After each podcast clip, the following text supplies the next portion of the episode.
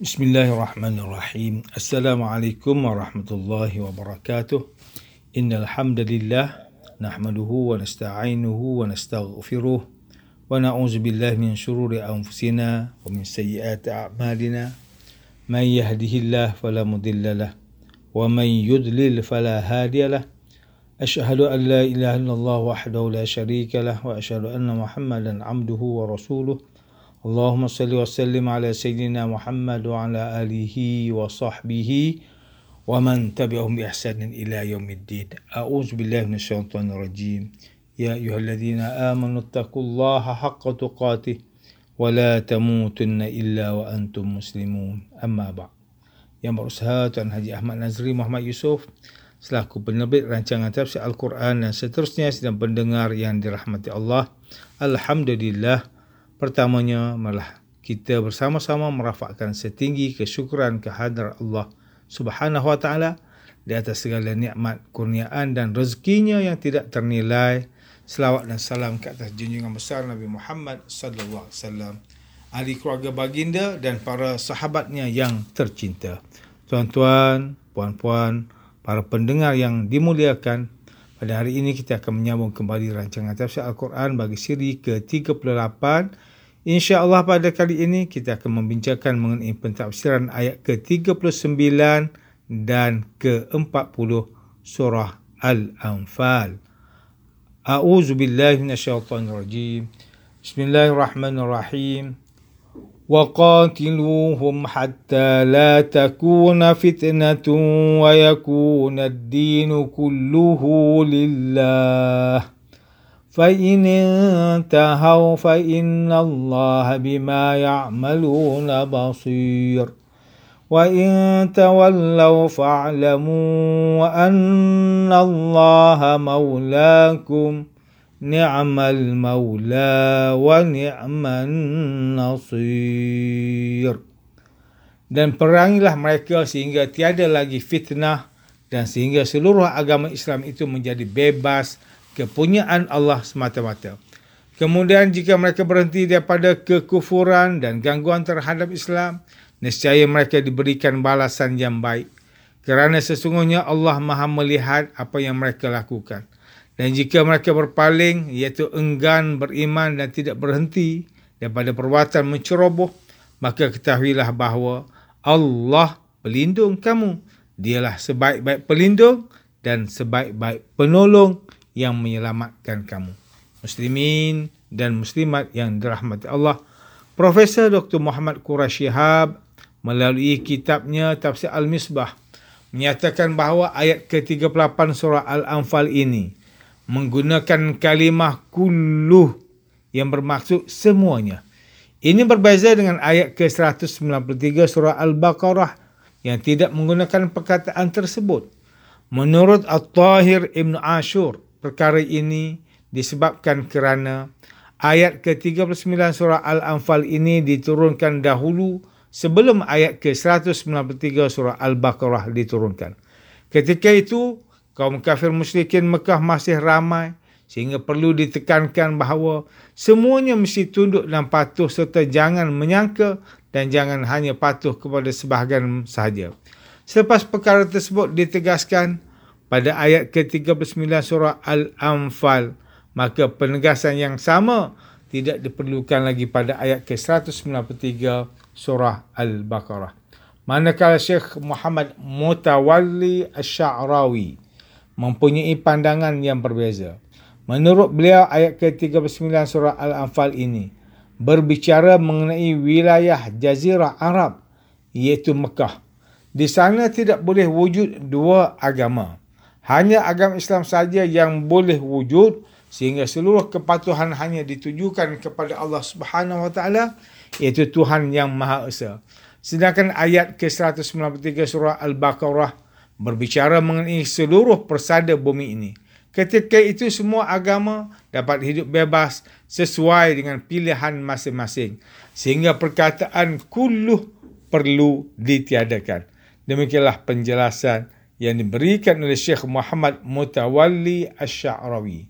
Sidang pendengar yang dimuliakan, Ustaz Salahuddin Abdullah dan Ustaz Omar Khalid melalui kitab mereka tafsir mubin mentafsirkan ayat ke-39 dan ke-40 surah Al-Anfal dengan menyatakan bahawa Allah Subhanahu wa taala memerintahkan kepada orang beriman supaya perangilah musuh Islam iaitu orang kafir musyrikin yang menentang Islam sehingga tiada lagi syirik dan tiada lagi gangguan kepada agama Islam.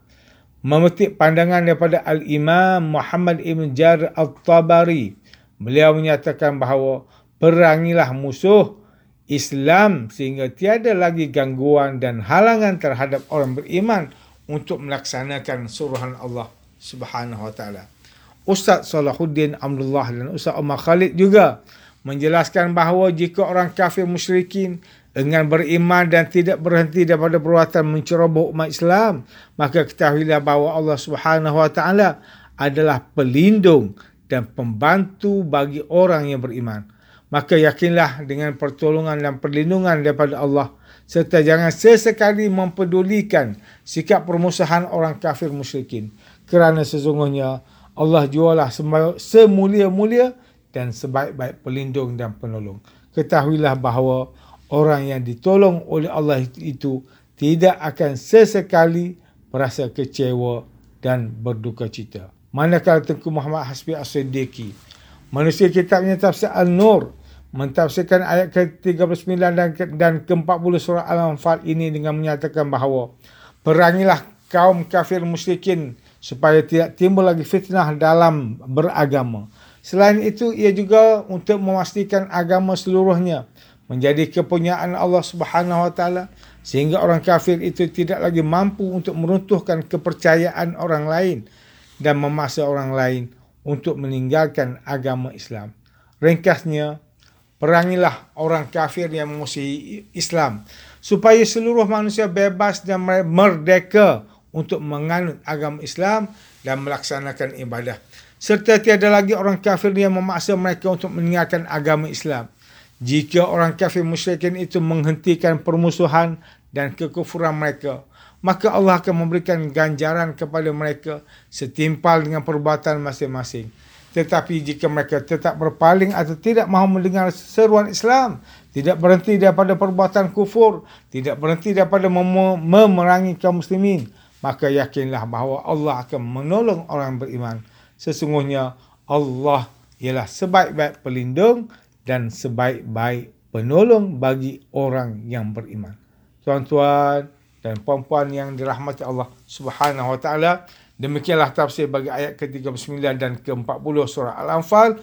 Menurut pentafsiran oleh para ulama, ayat ke-39 dan ke-40 surah Al-Anfal ini memerintahkan kepada orang beriman supaya memerangi orang kafir yang memusuhi, menzalimi dan menentang Islam iaitu orang kafir harbi sehingga tiada lagi pencerobohan dan kezaliman yang dilakukan oleh mereka serta Islam bebas diamalkan di atas muka bumi. Jika mereka memeluk agama Islam serta berhenti daripada perbuatan zalim dan kufur, maka mereka akan diberikan balasan yang baik daripada Allah Subhanahu Wa Taala. Tetapi jika mereka enggan beriman dan tidak berhenti daripada melakukan kezaliman dan pencerobohan, maka ketahuilah bahawa Allah akan melindungi dan menolong orang beriman kerana dialah sebaik-baik pelindung dan sebaik-baik penolong. Muslimin dan muslimat yang dirahmati Allah ayat ke-39 dan ke-40 surah Al-Anfal ini memberikan peringatan kepada umat Islam supaya berjuang mempertahankan agama umat dan negara daripada diceroboh, dizalimi dan dijajah oleh orang kafir harbi yang membenci, memusuhi dan memerangi Islam. Muslimin dan muslimat yang dirahmati Allah Subhanahu wa taala ayat ke-39 dan ke-40 surah Al-Anfal ini memberikan peringatan kepada umat Islam supaya berjuang mempertahankan agama umat dan negara Islam daripada diceroboh, dizalimi dan dijajah oleh orang kafir harbi yang membenci, memusuhi dan memerangi Islam. Umat Islam perlu bangkit untuk berjuang dan memerangi semula pihak musuh yang melakukan pencerobohan dan kekacauan di negara Islam supaya agama Islam dapat dipertahankan dan nyawa umat Islam dapat diselamatkan. Tetapi jika kita melihat situasi umat Islam pada hari ini, masih terdapat di kalangan orang Islam yang tidak peduli dan tidak menghiraukan musibah yang berlaku ke atas umat Islam di tempat lain yang ditindas, dizalimi dan diperangi oleh orang kafir harbi. Contohnya penindasan kezaliman dan pembunuhan umat Islam yang berlaku di negara Palestin dan umat Islam Uyghur di Urumqi, Xinjiang, China. Sedangkan umat Islam itu hakikatnya ialah bersaudara maka wajib bagi kita untuk membantu saudara se-Islam yang dizalimi, dibunuh dan diperangi. Sikap tidak peduli dan tidak mengambil tahu terhadap musibah, kesusahan dan penderitaan yang dialami oleh umat Islam di tempat lain ini merupakan suatu sikap yang buruk tergolong dalam akhlak mazmumah iaitu akhlak yang keji dan menyalahi ajaran Islam seperti mana yang termaktub dalam Al-Quran dan hadis.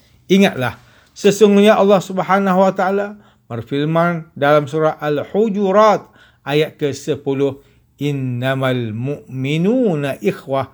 Sesungguhnya orang beriman itu ialah bersaudara.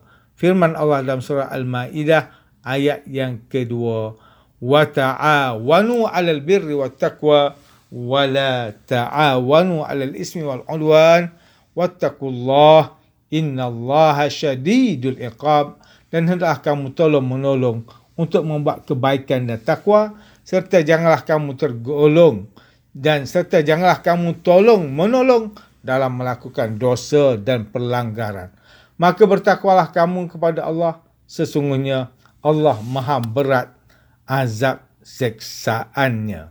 Dalam sebuah hadis Rasulullah sallallahu alaihi wasallam bersabda, "Man naffasa am mu'minin kurbatan min kurabid dunya, naffasallahu anhu kurbatan min kurabi yaumil qiyamah. Wa man yassara 'ala mu'sirin, yassarallahu 'alaihi fid dunya wal akhirah." Wa man satara musliman satara Allah fi dunya wal akhirah wallahu fi ayn wallahu fi aunil abdi ma kana al-'abdu fi auni akhi. Sesiapa yang membantu seorang mukmin daripada satu kesusahan di antara pelbagai kesusahan dunia maka nescaya Allah akan membantunya daripada satu kesusahan di antara pelbagai kesusahan pada hari kiamat. Dan sesiapa yang memudahkan orang yang sedang menghadapi kesusahan maka nescaya Allah akan memudahkannya di dunia dan akhirat dan sesiapa yang menutup aib seseorang Muslim, maka nescaya Allah akan menutup aibnya di dunia dan akhirat. Sesungguhnya Allah sentiasa menolong hambanya selagi mana hambanya itu menolong saudaranya. Hadis riwayat Imam Muslim. Sidang pendengar yang dirahmati Allah, antara pengajaran yang boleh kita ambil daripada tafsir ayat ke-39 dan ke-40 surah Al-Anfal ini ialah pertama, umat Islam hendaklah berjuang mempertahankan agama umat dan negara Islam daripada diceroboh dan dizalimi oleh orang kafir harbi yang memusuhi dan memerangi Islam. Umat Islam perlu bangkit untuk berjuang dan memerangi semula pihak musuh yang melakukan pencerobohan dan kekacauan di negara Islam supaya agama Islam dapat dipertahankan dan nyawa umat Islam dapat diselamatkan. Kedua, setiap Muslim hendaklah mengambil sikap peduli dan mengambil berat terhadap musibah yang berlaku ke atas umat Islam di negara lain yang ditindas, dizalimi dan diperangi oleh orang kafir harbi. Ini kerana umat Islam itu ialah bersaudara, maka wajib bagi setiap Muslim untuk membantu saudara se-Islam yang dizalimi, dibunuh dan diperangi oleh pihak musuh. Tuan-tuan dan puan-puan, para pendengar yang dimuliakan, sekian sahaja rancangan tafsir Al-Quran pada hari ini. Semoga kita semua mendapat manfaat daripada perbincangan ilmu ini. Insya Allah, mudah-mudahan kita akan bertemu lagi pada siri rancangan tafsir Al-Quran yang akan datang. Wabillahi taufiq wal hidayah. Wassalamualaikum warahmatullahi wabarakatuh.